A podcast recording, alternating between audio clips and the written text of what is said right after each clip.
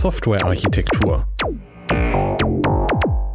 Der Podcast für Softwarearchitekten auf Heise Developer.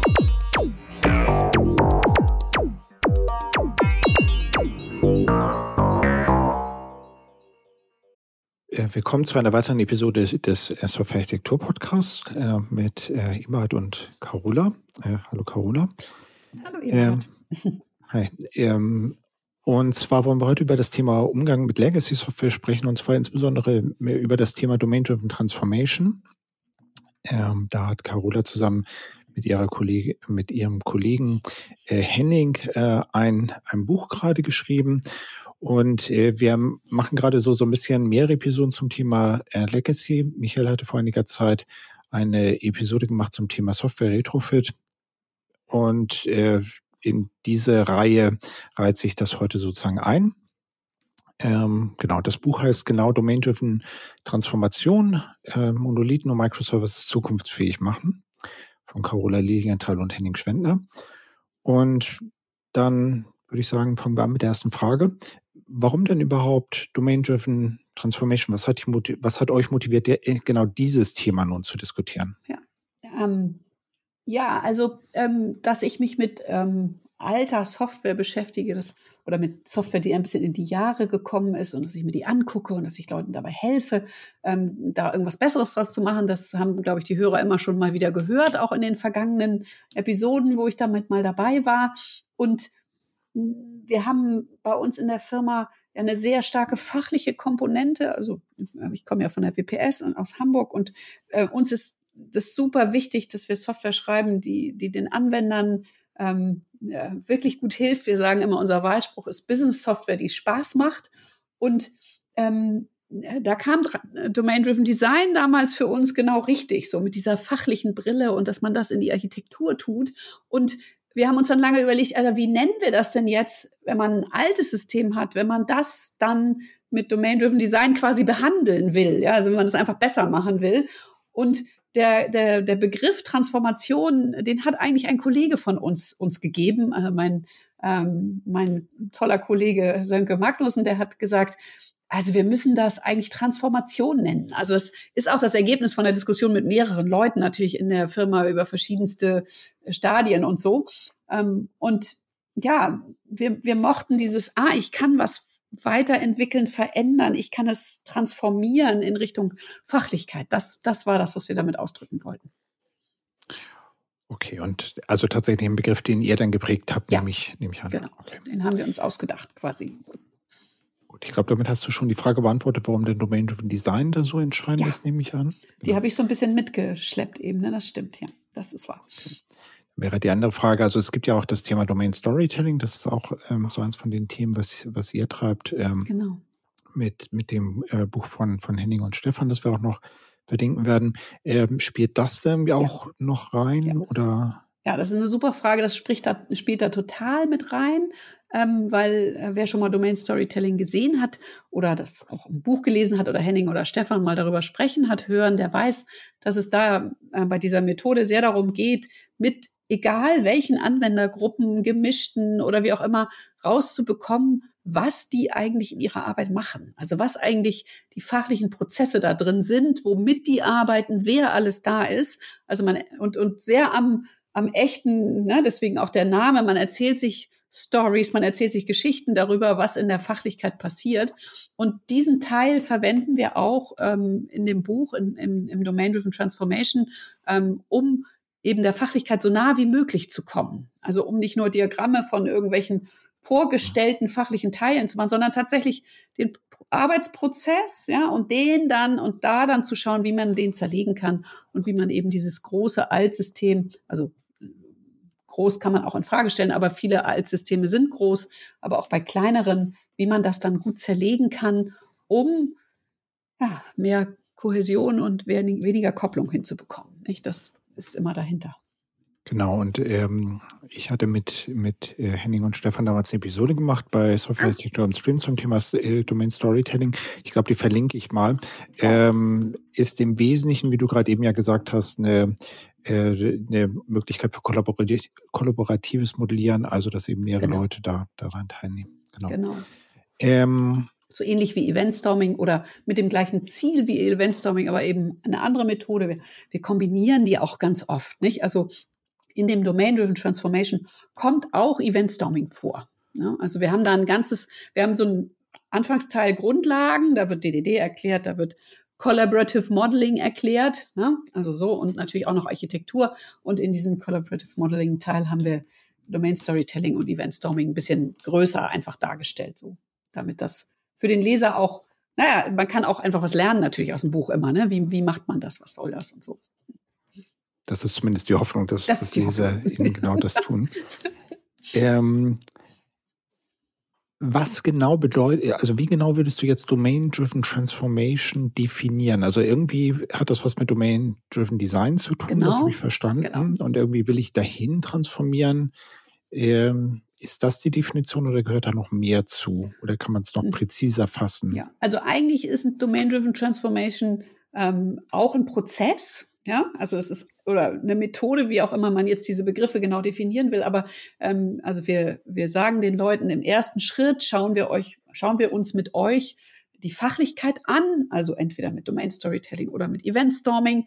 Und im, da gibt's dann mehrere, mehrere Teile, mehrere Sachen, die man tut. Und im zweiten Schritt gucken wir uns dann die Software an, wie sie jetzt ist da spielt also dieser ganze Architekturanalyse-Ansatz und so, was ich da so mache, ähm, wie wir in Softwaresysteme reingucken mit rein ähm, und schauen, wie die Software eigentlich jetzt im Moment ist und legen das dann aufeinander in einem dritten Schritt und schauen, wie diese Strukturen eigentlich, also ob das ist und das soll wirklich zusammenpasst und wie man dann von dem ist zu dem soll eigentlich hinkommen kann. Und dann werden ähm, einzelne Refactorings natürlich definiert und Findings, also ähm, und alles immer mit dem Hintergrund, dass wir eben die Fachlichkeit nach vorne holen wollen, nicht? dass das das Wichtigste ist. Das bedeutet, die Analyse setzt tatsächlich an, an der Fachlichkeit ja, selber genau, und nicht genau. an dem Legacy-System als erstes. Doch, also genau, die Analyse setzt an der Fachlichkeit außerhalb der Software an, ne? damit man einmal noch mal einen, einen ganz klaren Blick darauf kriegt, was, was das eigentlich alles sollte. Aber natürlich spielt die Software da auch immer mit rein, nicht? Also die hat ja einen Effekt auch auf, auf, der, auf die echte Domäne. Ne? Also es ist ja nicht so, dass die sich, sich ganz voneinander getrennt leben oder sowas. Klar, bei, also ich hätte jetzt mitgenommen oder äh, glaube verstanden zu haben, dass du, also so hattest du es zumindest gesagt, ja. dass man erst sich die Fachlichkeit anguckt und genau. dann das Legacy-System. So machen wir das. Das führt für mich gleich zu, zu, so, zu so ein paar weiteren Fragen. Ähm, ich habe schon mal sowas erlebt, dass dann die Aussage kommt, ähm, keine Ahnung, warum das so ist, in dem Leg warum, warum das jetzt so gemacht wird mhm. oder was genau die Fachlichkeit ist. Das ist halt in dem Legacy-System einfach so implementiert und ich kann es nicht mehr begründen. Ich verstehe die Fachlichkeit ja, nicht mehr. Ja. ja. Ähm, ja, das, das, das würde, also da stelle ich mir das problematisch vor, weil ich da mit dem, mit dieser Frage, was ist eigentlich die Fachlichkeit, scheitere, weil die eben nicht mehr ja. verstanden wird, weil die einfach ja. so ist, wie sie halt in dem System zementiert ist. Ja. Man ist halt auch nicht mehr dazu in der Lage, das nachzuvollziehen. Was mache ich denn dann? Ja, also das ist natürlich genau ein Effekt, den man äh, immer wieder erlebt. Wir sagen dann zu den Leuten, da ist unglaublich viel Lösungsstaub jetzt auf eurer Fachlichkeit, nicht, der sich da drüber gemacht hat, also was ihr euch da angesammelt habt.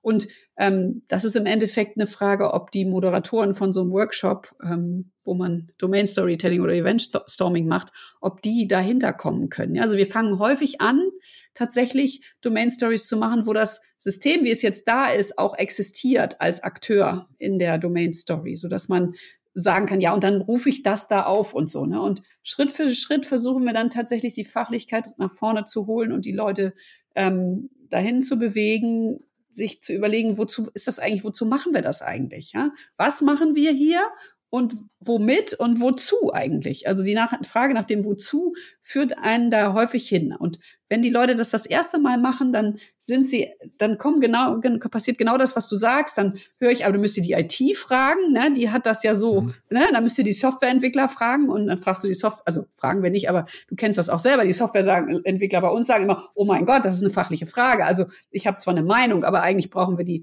Fachexperten, ne? Und die finden gar nicht mehr, mhm. dass sie Fachexperten sind. Also ähm, da muss man dran arbeiten, dass man da hinkommt. Aber die Erfahrung bei uns ist, dass das geht. Ja, man muss Geduld haben. Also so Leute wie Henning, die ähm, so ein bisschen weniger äh, hyperaktiv wie ich im Reden sind, die, die sind da ganz gut für sowas. Ähm, eine Frage dazu noch, ähm, das würde, also äh, ich kenne diese Situation, äh, wo dann gesagt wird, naja, wir haben irgendwie dieses alte System, mhm. das ist nicht mehr wartbar mhm. und das hat eine veraltete Technik. Eigentlich wollen wir ein neues System, das soll genauso aussehen wie das alte mhm. System.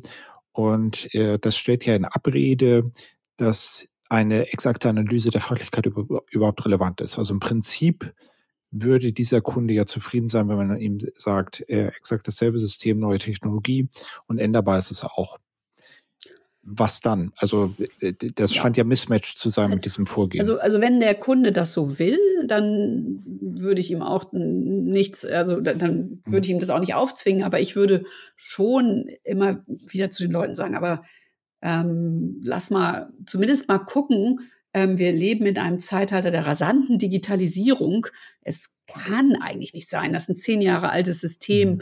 ähm, so bleiben sollte, wie es mal war. Ja, also, zum, also selbst an der Oberfläche. Also die Leute haben ja ganz neue Benutzungskontexte kennengelernt durch, so, durch die, die ganzen mobilen Sachen. Wir machen viel mehr mit Karten heutzutage, als das früher, also so vor 20 Jahren, Karte in der Software gab es gar nicht, nicht. Also wir haben viel mehr Möglichkeiten. Wir können uns geolokalisieren und all das. Also ich würde schon dann eher auf einer strategischen Management-Ebene versuchen, das zu hinterfragen. Ja? Mhm. Okay, ähm, soweit sozusagen zu, zu den, den äh, Grundlagen von ähm, Domain-Driven Transformation. Du hast ja dieses andere äh, Standardwerk geschrieben über langlebige mhm. Softwarearchitekturen, mhm. das ja auch irgendwie ein, ein durchschlagender Erfolg ist und über mehrere Editionen. Ich habe sie ehrlich gesagt vergessen, dritte Edition. Die dritte Auflage ist jetzt. Ja, genau. Ähm, halt mittlerweile verfügbar ist. Ähm, ich fand das jetzt interessant, weil da steht ja langlebig und genau. hier steht zukunftsfähig. Ja. Und äh, da zwingt sich ja so ein bisschen die Frage auf, okay, wenn ich also jetzt das aus dem ersten Buch gemacht habe, also eine langlebige Softwarearchitektur ja. dort, wie es dort beschrieben ist, erfolgreich umgesetzt habe, ähm, also da geht's ja vor allem um Metriken und sauberen ja. Aufbau der Architektur und sowas. Äh, habe ich dann schon eine zukunftsfähige Architektur? Brauch, muss ich dann überhaupt das zweite Buch lesen?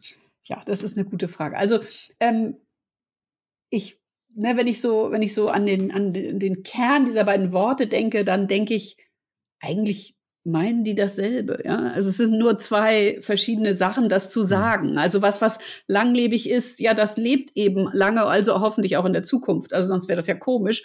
Und ja, was zukunftsfähig ist, da würde ich mir auch wünschen, dass es lange lebt. Also es ist einfach nur eine andere Seite der Medaille für mich jetzt. Also wenn du mich nach der Wortwahl fragst. Ne? Aber die Frage ist ja eher, äh, wenn ich das eine Buch gelesen habe, muss ich dann auch das andere lesen oder so. Und das ist, das ist natürlich auch eine gute Frage.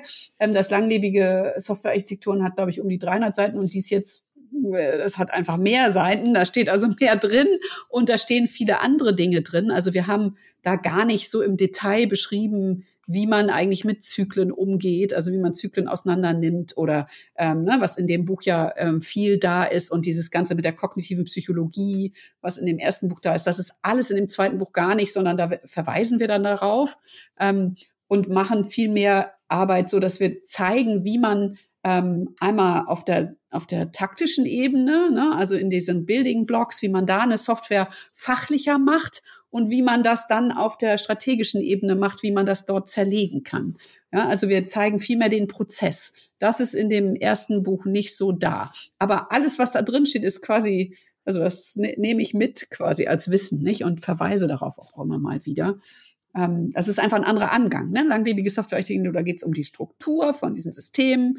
Wie sehen gute Strukturen aus? Wenn ihr es so macht, dann sind eure Strukturen gut. Es ist auch hoffentlich für Leute, die selber noch nicht so viel Software gebaut haben, eine Hilfestellung, ja, die langlebige Software tun. Das Domain-Driven Transformation ist mehr für Leute, die schon länger Software bauen, die wissen wollen, was, wie kann man das jetzt Schritt für Schritt eigentlich machen? Ja, was kann ich auch meinem Management sagen?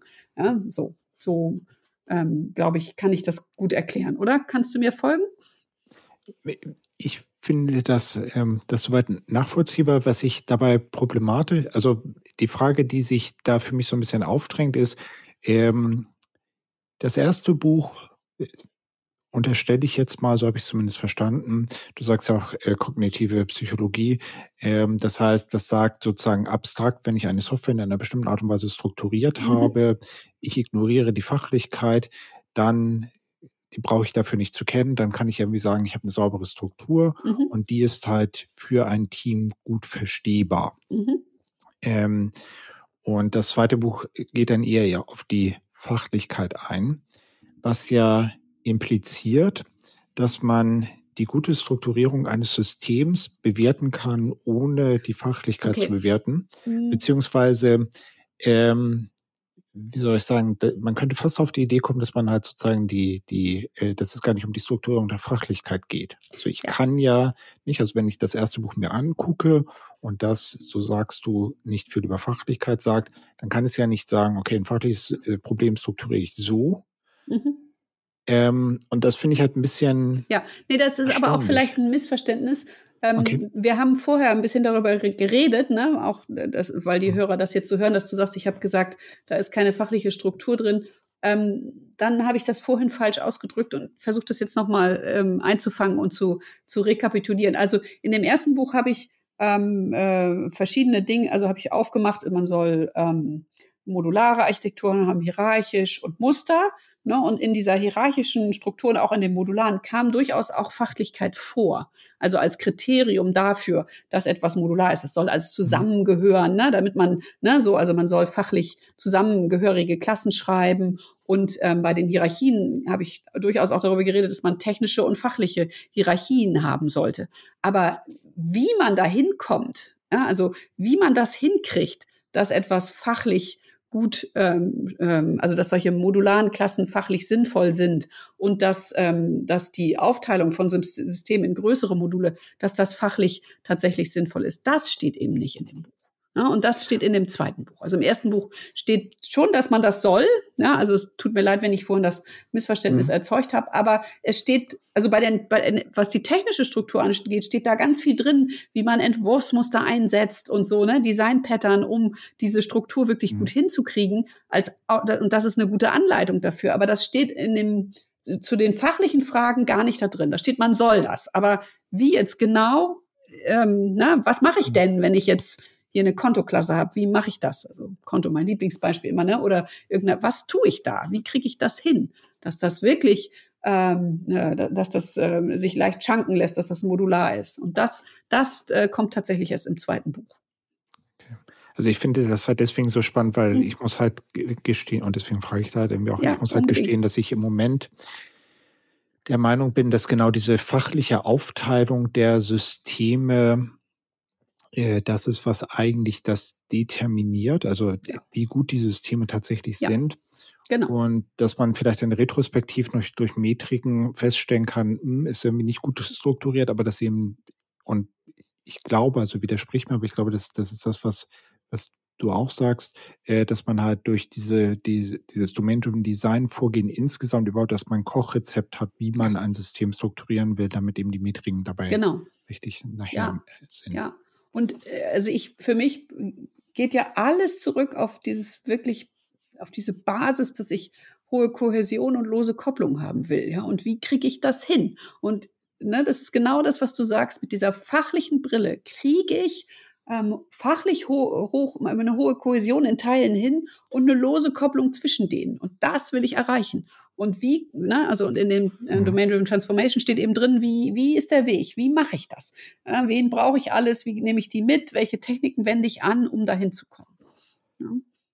Und zwar ausgehend von einem Stück Legacy-Software, was genau. die Fachlichkeit vielleicht schon in irgendeiner Art und Weise erschlägt. Natürlich. Und, da, und ne, das ist ja auch im Titel noch äh, ne, Monolith und Microservices.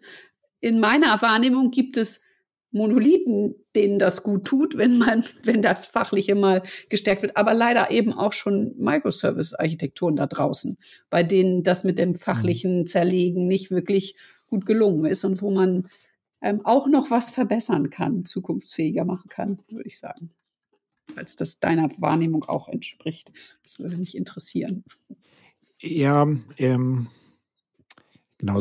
Erstmal danke sozusagen für die Frage. Ähm, das ist genau das, was ich halt irgendwie auch denke, was ich seit einiger Zeit irgendwie äh, erzähle, dass man eigentlich eben erstmal eine vernünftige Aufteilung haben. Also für mich sind, sind Microservices nur eine Art von Modularisierung, also eine technische genau. Umsetzung von genau. Modularisierung. Und diese, ich habe halt irgendwelche Boxen, die halt das System aufteilen und diese Boxen können eben Microservices sein oder was anderes. Und äh, wenn ich das halt nicht vernünftig hinbekomme, ist es sekundär, ob es halt Microservices sind oder Absolut. was anderes, wie ich halt diese Boxen implementiere. Ich bin mir nicht sicher, wie soll ich sagen, für mich ist halt diese, diese, äh, diese Unterscheidung zwischen, was sind, wie teile ich mein System auf, in welche Boxen mhm. teile ich das auf und wie setze ich diese Boxen anschließend technisch um. Ja. Ähm, sehr fundamental und ich bin mir sehr unsicher, ob wir das, ob das sozusagen die durchschnittlichen Projekte da draußen verstehen. Vielleicht, wenn Sie mein Buch gelesen haben. Also Hendings und meins. Aber ich bin total bei dir. Und ich, ne, du weißt das, glaube ich, auch. Ich habe äh, reihenweise immer mal wieder Vorträge gehalten, dass äh, Microservices aber eben nicht die Lösung sind. Du auch, ne? Also das, wir reden ja auch darüber. Ähm, aber die Leute wollen natürlich auch Dinge ausprobieren, wollen auch neue Technologien ne, testen, machen. Insofern sehe ich immer wieder Microservice-Architekturen jetzt, wo die Menge der Nachrichten, die da hin und her geschoben wird, äh, außerhalb jeder beherrschbaren Kategorie ist. Und das ist nicht schön. Ja, ja genau. Und ich, ich würde ich würd sogar noch einen Schritt weitergehen. Ich würde halt sagen, dass durch die, also lustigerweise halt eben durch, durch äh, Microservices diese Geschichte mit der Modularisierung, die ja irgendwie wahnsinnig alt ist, ja. ähm, dass, dass dadurch das Thema überhaupt erst wieder auf die Agenda gekommen ist. Ja. Also warum auch immer. Absolut. 2012 Microservices und schwupp war Eric Evans Buch wieder da. Ne? Ja, und auch diese andere Ebene von Erics Buch nicht. Also vorher hatte ich halt das Gefühl, dass man halt äh, wahrgenommen hat, es gibt halt ähm, Services und Repositories und so dieses feingranulare taktische ja. Design und dann ja. hat man irgendwie gemerkt, genau. hm, vielleicht ist das halt mit den, also diese Bound- Kontextgeschichte ist dann in den Mittelpunkt gerückt. Und Absolut. ja, also eine von den Sachen, die ich halt immer noch sehr, wie soll ich sagen, verwunderlich finde, weil ähm, eben das Modularisierungskonzept ja irgendwie aus, eigentlich aus den 70ern stammt und aber es war ein cooler Moment, oder? Also wir waren dabei. Ich fand das klasse. Ich in den 70ern nicht dabei. Aber Nein, aber ich meine jetzt, als, ich weiß noch, auf irgendeiner JAX-Konferenz saß Eric da mit irgendwie 15 Leuten oder so in irgendeinem Seminarraum und das war irgendwann 2011 oder 12 und danach ging's ab. Es war so, so lustig. Ja, ähm, ich, also äh, genau, ich, ich würde jetzt an dieser Stelle ähm, vielleicht noch kurz einen Werbeblock einblenden für äh, die Episode von Softwarearchitektur im Stream mit ja. der äh, Frau Professor Christiane Floyd. Oh, bitte unbedingt. bei der du ja äh, bei der du ja auch promoviert hast und bei der ich ja auch einige Vorlesungen gehabt habe. Und ähm, also ich weiß nicht, ich wäre nicht überrascht, wenn sie sagen würde, das ist eine völlig unzulängliche Zusammenfassung dieser Episode, aber äh, für mich kommt da eigentlich raus, dass ein großer Teil dieser Probleme, die wir halt heute diskutieren, nämlich fachliche, äh, fachliche Orientierung der Systeme und äh, überhaupt eben, also auch menschenzentrierte Softwareentwicklung heißt ja. das Ding tatsächlich. Ja, das hat sie äh, gemacht. Ähm, dass das viele von diesen Sachen, Agilität, fachliche Kon äh, Konzentration auf das fachliche, Konzentration auf Modularisierung, eigentlich Dinge sind, die in den 70ern oder 80ern schon klar waren. Und ähm, ja, also. Sie hatten nur nicht so coole Namen. Das war, glaube ich, das Problem. Und wir sind, glaube ich, auch weiter. Also ja, ich weiß es nicht. Also die Modularisierung habe ich das Gefühl, in den 70er Jahren war dann doch eher ähm, eine technische, nicht? Also das Panas Paper damals hat MB diskutiert über irgendein so Ding, was halt Strings in einer bestimmten Art und Weise äh, äh, transformiert. Und äh, sowas schreiben wir heute halt nicht mehr, nicht? Also das ja. ist halt, wir haben andere Themen, also eben fachliche Modularisierung. Und ich bin mir nicht sicher, ob das damals ein Thema war, aber wie dem auch sei. Ja. Es war alles schon mal da, da hast du recht. Ja, genau. Und ähm, da war, war diese Episode halt irgendwie im hohen Maße spannend. Ja. Ähm, genau. Gut, jetzt überlege ich gerade, also wir du hast schon gesagt, warum man Microservices zukunftsfähig machen will. Also das steht ja im Titel, weil man da irgendwie diese fachliche Aufteilung haben will und Monolithen eben dasselbe. Ähm, dennoch, wie soll ich sagen, das, was du bisher diskutiert hast, hört sich auch hört sich an, als wäre das eigentlich auch für einen Greenfield-Ansatz relevant, nicht? Also ich will halt die Fachlichkeit aufteilen und dann will ich das ja. halt irgendwie umsetzen. Ähm, warum habt ihr nicht das Greenfield-Thema in, die, in, in den Mittelpunkt gerückt, sondern das Legacy-Thema? Ich glaube, das liegt an mir, weil langlebige Softwarearchitekturen und so, ne, also wo hm. das herkommt. Also in, in Hennings und Stefans Buch zu Domain Storytelling steht auch ganz viel, wie man ähm, auf der grünen Wiese anfängt, ne, so. Ähm, ich glaube, weil da die größten Schmerzen sind, ja. Also ich glaube einfach, jeder, der mal ein altes System gehabt hat oder ne, mit einem konfrontiert worden ist oder vielleicht es auch mitentwickelt hat und es dann hatte irgendwann und nicht, und nicht mehr wusste, der wird beim nächsten Mal ganz anders eine neue Software entwickeln. Also deswegen glaube ich, man kann aus diesen ganzen Krieg ist das falsche Wort, aber diesen ganzen Geschichten von irgendwelchen Schlachten, die man geschlagen hat, kann man am meisten ja lernen. Und deswegen, also daher kommt das, ja, so. Ähm, ich, bei uns ist es so in der Firma, ähm, dass wir schon nach einem halben Jahr die kleinsten Systemteilchen da auch analysieren. Also ich, ich habe bei uns Systeme mit 9000 Zeilen Code in technische und fachliche Strukturen zerlegt und den Leuten gesagt, hier, das müsst ihr mal aufräumen da, weil das wird sich nachher zu einer zu was Schrecklichem entwickeln, wenn ihr das nicht ordentlich macht. Ähm, insofern ne, kann man sich immer drüber streiten, wann ist eigentlich was echt Legacy, ist nicht auch schon was Kleines dann ein Problem. Ne? Und man kann das ja eigentlich ansetzen, wann man will. Wenn man äh, irgendwas mal hat, ja, was man gebaut hat, ähm, kann man anfangen, das auch nochmal zu hinterfragen. Mhm. Ähm, und insofern, ja, der, daher kommt das. Also, dass, dass, dass man auch an den großen Systemen natürlich den Schmerz richtig sieht, nicht an den großen alten Sachen. Und eben auch sieht, wie sich die Welt verändert hat zwischendurch und wie sie dann was angebaut haben, weil sie dann doch plötzlich diese neue Art von Arbeit hatten und das andere nicht hinterhergezogen haben. Ähm, und da, da kann man natürlich dann ähm, das deutlich machen und den Leuten auch zeigen, was sie anders machen müssen. Ne? Und auch beim Management Verständnis erzeugen, nicht? Also Ja, vielleicht ist es dann eher so ein, so ein iterativer Ansatz, nicht worum mhm. es dann mhm. eigentlich geht, also iterativ im, im Softwarearchitektur ja. zu verbessern. Genau, auf jeden Fall. Ähm, genau, also der, der, der Titel des Buches sagt ja, es geht um zukunftsfähige mhm. Architekturen. Wir haben ja schon diskutiert, es geht also irgendwie um Modularisierung und genau. ähm, um die dann in Microservices oder Monolithen umgesetzt sein können. Ähm, der Abstract von dem Buch, also die Beschreibung, schreibt dann zerlegen. Mhm. Mhm. Das impliziert, dass ich irgendwie Hört sich für mich an wie, ich habe irgendetwas, das ist nicht besonders gut strukturiert, das muss ich dann zerlegen und dann mhm. bin ich zukunftssicher. Mhm. Das mhm. ist das so? Also ist das tatsächlich immer der Weg? Nee. Ähm, und im Buch gibt es auch mehrere Wege. Es hängt tatsächlich von dem Zustand des Legacy-Systems ab, das man hat, was man machen kann.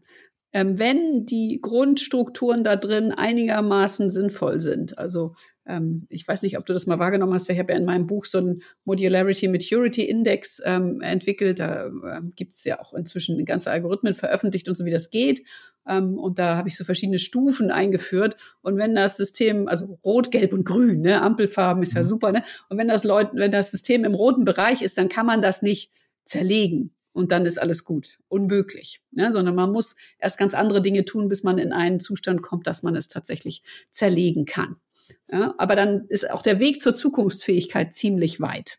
Ja, ähm, wenn die Grundstrukturen in Ordnung sind, wenn ich einigermaßen äh, fachliche, also wenn ich einigermaßen modulare Klassen habe, ja, und vielleicht auch nicht so viele Zyklen und all so ein Zeug, dann kann ich tatsächlich mit dem Zerlegen anfangen. Mhm. Ich, ich muss nochmal nachfragen. Also unbedingt. Der, der, der Ansatz, den du äh, jetzt skizziert hast, ist, dass ich eine, die Fachlichkeit analysiere. Das heißt, ich komme da wahrscheinlich genau. raus mit irgendwelchen fachlichen Modulen, also nennen wir sie mal Bauen genau. Kontexte. Und äh, dann komme ich erst dann, schaue ich auf das Legacy-System. Genau. Ähm, jetzt, jetzt sagst du, wenn das Legacy-System schlecht oder also wenn das Legacy-System gut modularisiert ist, habe ich eigentlich gewonnen und ich kann was tun. Naja, nicht, wenn es gut modularisiert, also nicht im Großen, sondern im Kleinen, nicht? Also wenn die kleinen Strukturen modular sinnvoll sind. Ja, wenn die fachlichen Klassen tatsächlich vernünftige fachliche Klassen sind und nicht nur Datensäcke oder äh, alles ist überall mhm. verteilt, man weiß gar nicht, wer hier was macht oder sowas. Und wenn da, also wenn da auch zum Beispiel gar keine Muster drin sind oder so. Also wenn ich ein Kraut- und Rübenklassen benutzen sich alle gegenseitig System habe, dann ist, ist das einfach viel zu früh. Dann komme ich zu nichts, wenn ich an, versuche, das Ding zu zerlegen. So, manchmal ist es sinnvoll, wenn ich, wenn ich, ähm, wenn ich diese, diese Dramen sozusagen, diese, diese mhm. Chaos-Sachen, diese Big Ball of Muds, wenn ich die irgendwie einkapseln kann, wenn das einfach geht. Aber das hängt tatsächlich von dem Zustand ab. Und wir, wir gucken, wir, wir haben einen Teil in dem Buch in der Mitte, ähm, wo es um das Vorbereiten des Systems eigentlich darauf geht, dass man es tatsächlich in große Einheiten zerlegen kann. Weil ich finde das immer wieder problematisch, wenn Leuten versprochen wird, ja, ja, wir, wir zerlegen den Monolithen jetzt und dann ist die Welt ja in Ordnung. Ja, das ist nicht, nicht unsere Erfahrung. Unsere Erfahrung ist, dass man Dinge tun muss, bevor man, ähm, also je nach Zustand. Ne? Es gibt schon auch Sachen, da sagst du, oh, wow, ihr habt euch ja schon Mühe gegeben. Also man sieht, dass ihr, dass ihr wisst, dass man ein System fachlich organisieren kann. Jetzt ziehen wir das nochmal gerade, aber das ist sehr selten der Fall. Ja, dann brauchen die Leute wenig Hilfe normalerweise. Das heißt also, ich muss mit dem Legacy-System etwas tun, damit es halt sozusagen einigermaßen ja. gut strukturiert ist. Ja, ich sag immer, ähm, wenn, wenn ich jemanden äh, am Herzen operieren will oder so, ja, dann ist es auch wichtig, dass der in einem gesundheitlich einigermaßen sinnvollen Zustand ist. Ja, also das, und dann sorge ich manchmal auch vorher dafür, dass es dem besser geht, bevor ich das mache. Denn, denn so eine, so eine Auseinandernehmen ist ja eine, ist ja, ist ja eine große Operation. Ja, das ist ja nicht, machen wir mal eben oder so. Und da musst du, das System muss in einem Zustand sein, dass das möglich wird. Okay. Das ist viel Arbeit. Was ich, was ich dabei spannend finde, ist ähm, diese, also ist wieder so, so ein bisschen das, was, was, ähm, was ich vorhin schon mal gefragt habe.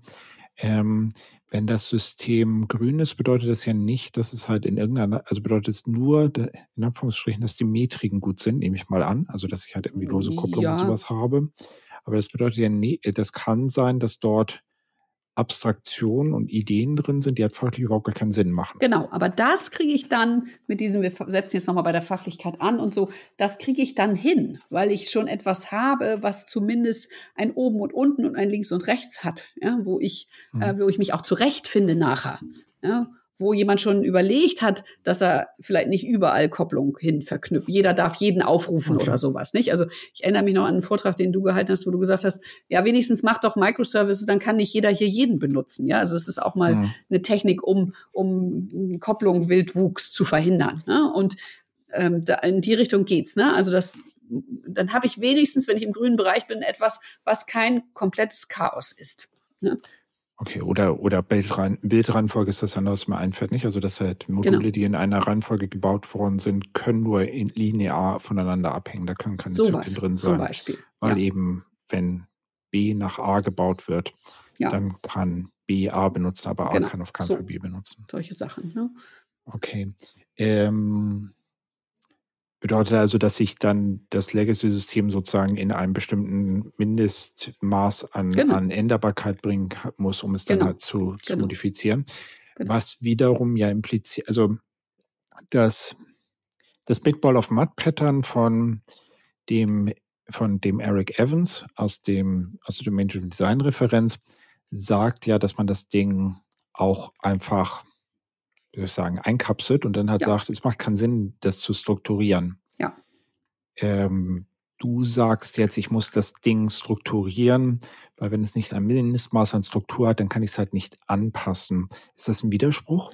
Ach, ich glaube, das hängt tatsächlich von der Größe ab von diesem Big Ball of Mud. Ne? Also wenn der einen Teilbereich des Systems mhm. ausmacht, dann äh, dann will ich auch nicht, dass den jemand anfasst. Nicht? Also ich sehe auch zum Beispiel immer mal wieder Altsysteme, wo, wo das äh, fachliche Domainmodell aus äh, quasi eine Kopie der Datenbank ist und jeder jeden kennt nicht, also äh, weil man das einfach so gemacht hat.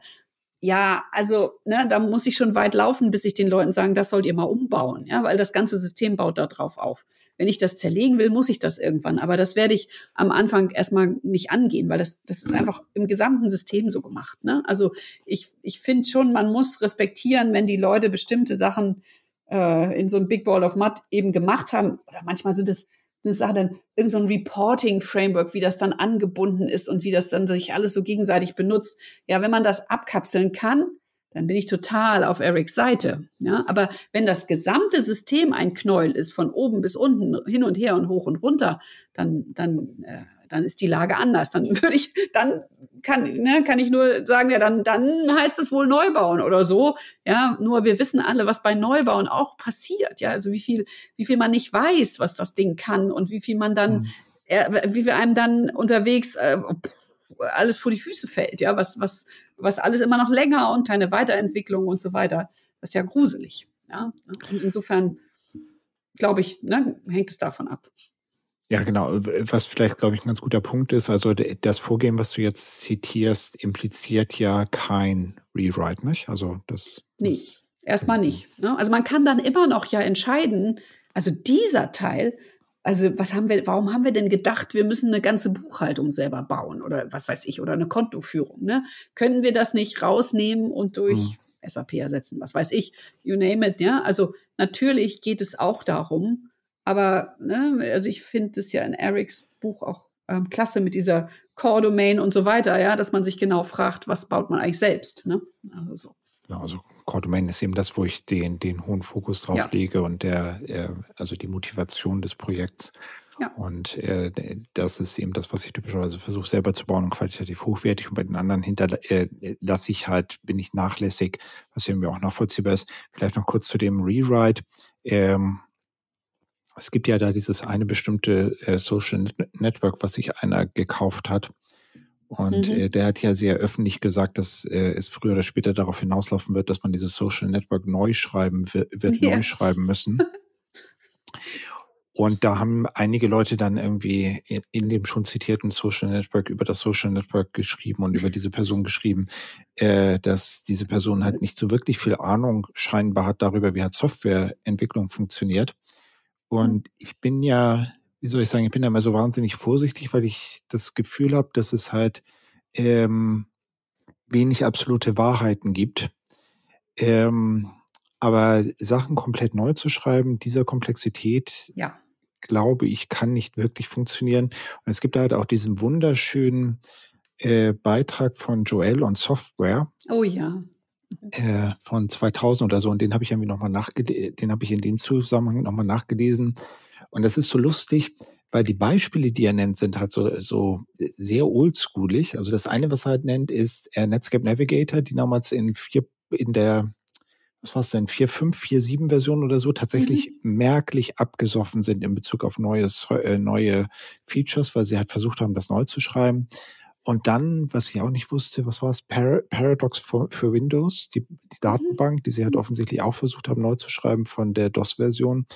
Und ähm, also die, der Joel und Software schreibt dann halt nicht, ist eine wirklich schlechte Idee und sagt das halt in, mit einer Absolutheit.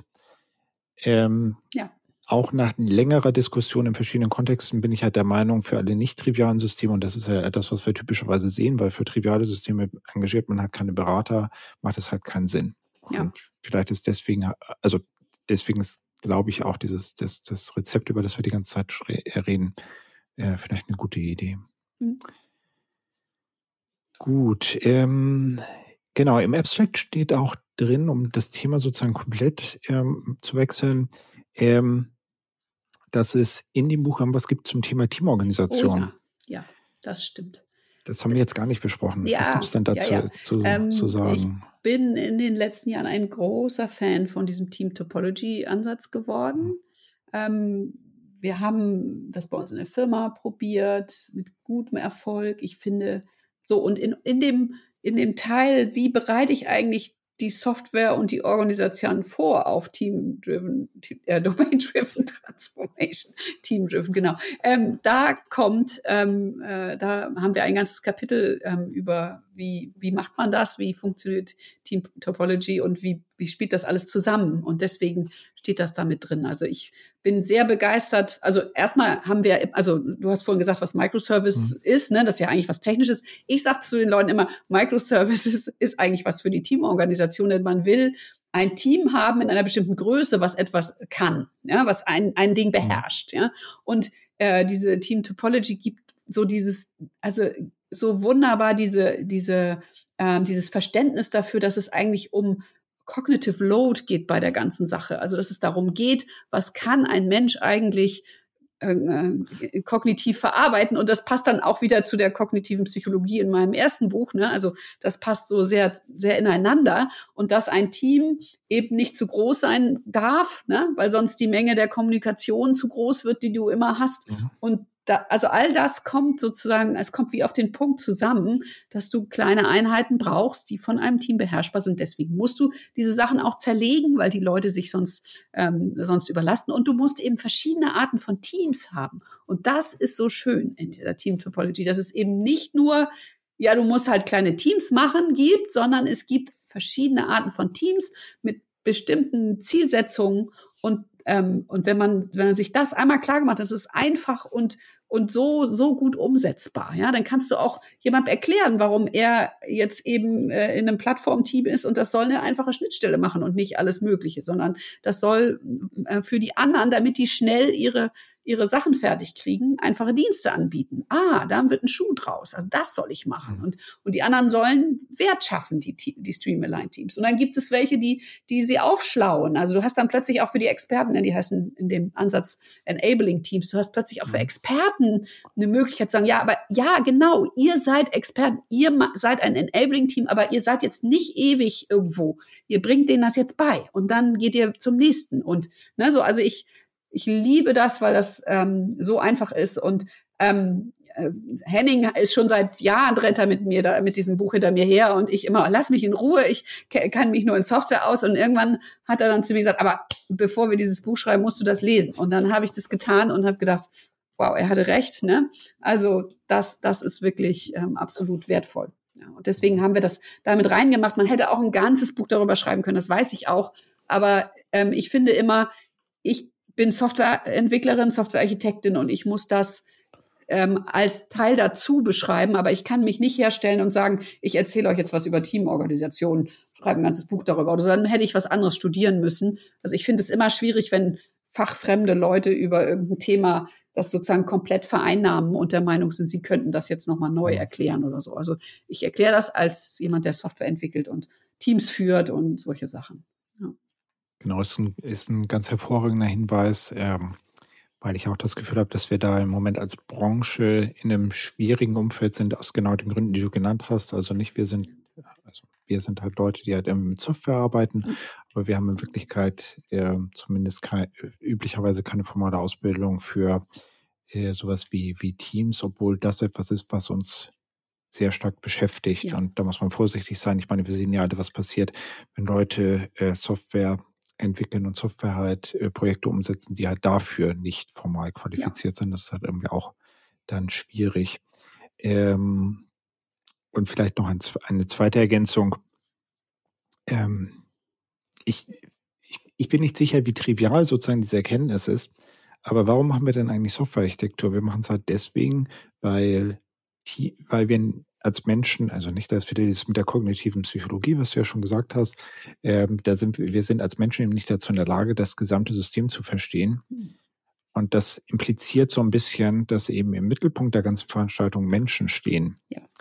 Und äh, deswegen gibt es da halt diese, diese starke Beziehung und die ist eigentlich tatsächlich, wie soll ich sagen, nahezu offensichtlich, weil das ist unser Problem. Wir wollen halt Komplexität für Teams managebar genau. machen. Genau. Und das ist das, was wir versuchen zu lösen, was ja impliziert, dass wir irgendwie auch mit Teams zu tun haben. Ja, genau. Und Team Topology ist da vielleicht tatsächlich ein ganz, ganz guter Punkt. Ja. Wir sind, glaube ich, mit den Themen, die wir uns so vorgenommen haben, relativ weit am Ende. Noch irgendetwas, was ich vergessen habe zu fragen, irgendwas, was du ja. ergänzen wollen würdest, irgendwelche mit anderen Themen? Wir sind eigentlich gut durch alles jetzt durchgeglitten. Gut, dann ist die, genau, die Frage haben wir uns als letzte Frage aufgehoben. ähm, auf dem Cover ist die Elbphilharmonie in, äh, in Hamburg, die ja da vor ein paar Jahren eröffnet worden ist. Warum ausgerechnet dieses Gebäude? Ja, also ähm, uns war wichtig, dass auf dem Buch etwas ist, was äh, refactored, was transformiert worden ist. Ja, und die Elbphilharmonie ist ähm, kein Neubau, sondern ähm, das, was man im unteren Bereich sieht, äh, ist ein alter Speicher. Der war da schon. Und dann haben die das ganze tolle Ding da oben mit den, äh, also die haben es erst entkernt und dann haben sie das alles da drauf gebaut. Und ähm, das war uns wichtig, so ein Symbol zu finden. Also wir haben verschiedenste Dinge uns durchgeguckt, aber natürlich ähm, mhm. sind wir beide aus Hamburg und wir lieben unsere Stadt und äh, ehrlich gesagt, wer noch nie in der Elbphilharmonie war, sollte da mal hin, weil der Sound ist wirklich unglaublich und es ist, es ist wirklich auch ein faszinierendes Gebäude. Es hat total viel Geld gekostet, es äh, war alles ganz furchtbar und das ist natürlich ein Symbol dafür, dass man sich genau überlegen muss, in welchen Schritten man das macht, nicht? Also mehrfach in dem Buch schreiben wir auch, naja, man muss auch nicht alles machen. Also es geht auch nicht darum, das ganze Ding umzubauen. Das ist bei einer Elbphilharmonie sicherlich, ist das notwendig, aber bei Software vielleicht eben auch nicht. Also hast es ja vorhin gesagt, vielleicht kann ich irgendwo so einen kleineren Big Ball of Mud einfach mal in die Seite sperren, ja, und da eine Tür vormachen, eine Anti-Corruption Layer oder so, ja. Aber ich, ich fand es als Symbol so, ähm, so, so ausdrucksstark, ähm, dass wir uns dann, ähm, also dass wir uns total gefreut haben, als der Verlag uns dieses Cover dann gemacht hat, weil es so diese ganzen Seiten von der Sache ausdrückt. Ja, und ich glaube, ich weiß gar nicht, warum das so aus dem Ruder gelaufen ist mit der Elbphilharmonie, aber es ist halt ein gutes Beispiel, ja. auch, glaube ich, für, es sind eben nicht nur Softwareprojekte, die diese, die diese Schwierigkeiten haben, mhm. die wir halt immer erleiden, ja. sondern eben auch solche, also ich meine, nicht Gebäude bauen wir schon irgendwie seit Äonen. Ja. ich habe übrigens, also äh, wenn ich das, wenn ich das sozusagen ergänzen darf, ich habe tatsächlich in einem äh, Talk was ähnliches benutzt. Und zwar gibt es ein Haus, äh, in Schleswig, also in der Stadt Schleswig in Schleswig-Holstein. Mhm. Und äh, das war mal, das ist halt viele, viele hundert Jahre alt. Ja. Das ist gebaut worden, glaube ich, als Kloster. Dann ist es ein Armenhaus geworden und jetzt ist es halt ein Teil des Rathauses. Und was ich da halt besonders schön finde, ist, man sieht da halt nicht, hier ist halt irgendwie ein Fenster zugemauert und hier ist halt oh, halt irgendwas ja. zugemauert. Und ähm, das sieht halt, also die Äpfelumini ist ja ähm, sehr ästhetisch und mhm. sauber, aber da sieht man halt, dass eben tatsächlich auch dieses Gebäude umgeändert worden mhm, ist, mhm, so wie mhm. wir das ja auch in Software halt häufig erleben. Ja. Und das fand ich irgendwie auch, auch ja. ja. fand ich halt irgendwie auch spannend. Nicht? Also wir sind tatsächlich dran vorbeigelaufen und ich habe dann irgendwie gedacht, ja, das will ich halt mal irgendwie in einem Talk verwenden. Also ehrlich gesagt glaube ich übrigens nicht, dass die äh, Kosten bei der Elbphilharmonie aus dem Ruder gelaufen sind, sondern was passiert ist, ist, dass sich alle am Anfang belogen haben. So, es wussten das alle. Die Baufirma wusste das und die Politik auch. Es war ein Double Bind. Wenn, wenn man das aber ge gesagt hätte, dann hätte man nichts anfangen dürfen. Dann hätte das einem keiner erlaubt. Und das passiert ja bei Softwareprojekten nie. Ja, nie, nein, nie. ich habe davon auch noch nie gehört. Ja, das, also, das kriegen wir, also zwei Monate. Ja, genau, Zwei Jahre später, hallo. How, how, how, hard can it possibly be? Ja. also insofern, ja. Aber das ist auch nur meine persönliche Meinung. Ich habe keine Ahnung, äh, ob äh, das wahr ist. Ne? Nicht, dass irgendjemand losrennt und sagt, ja. Carola ist aus Hamburg, die hat erzählt, dass das so war. Das weiß ich nicht. Ich, ich muss halt auch gestehen, ich finde das immer so wahnsinnig schwer mit diesen Analogiebildungen und, ja. und Metaphern, weil ähm, wenn man sozusagen tief genug drinsteckt, merkt man, dass die dann doch unzulänglich sind. Aber auf jeden Fall. Als äh, also wenn es halt auf dem Buchcover ist, ähm, ist es ja, glaube ich, eine, eine gute Idee, um, um mal so das Denken anzuregen, nicht? Und genau. dafür ist es halt, glaube ich, auf jeden Fall genau, eine, eine super Idee und eine gute Sache. Gut, sehr schön. Dann würde ich sagen, vielen Dank äh, für die interessante Diskussion und die vielen Einblicke. Und wie gesagt, wir äh, schauen wir, ob wir noch weitere Episoden zu diesem Thema Legacy auf die Reihe bekommen. Das ist auf jeden Fall ein Thema, was es wert ist, äh, erschöpfend diskutiert zu werden. Auf jeden Fall. Ich danke dir auch sehr, Eberhard. Das war sehr angenehm. Genau. Super. Dann bis dahin. Vielen Dank für das Anhören und Herunterladen des Software-Architektur-Podcasts. Er wird produziert von Carola Lilienthal von Workplace Solutions, der Freiberuflerin Sandra Pasik, Michael Stahl von Siemens, Christian Weyer von ThinkTecture sowie Gernot Starke, Stefan Tilkoff und Eberhard Wolf von InnoQ. Er ist gehostet auf Heise Developer. Die Betreiber freuen sich über Feedback via Mail oder unter den Kommentaren der jeweiligen Episoden. Kontaktmöglichkeiten finden sich auf der Webseite des Podcasts. Alle Episoden sind lizenziert unter der Creative Commons Non-Derivative License 3.0. Das bedeutet, die Episoden können als Ganzes für nicht kommerzielle Zwecke genutzt werden. Änderungen sind nicht erlaubt. Es muss nur die Quelle angegeben werden. Näheres unter creativecommons.org.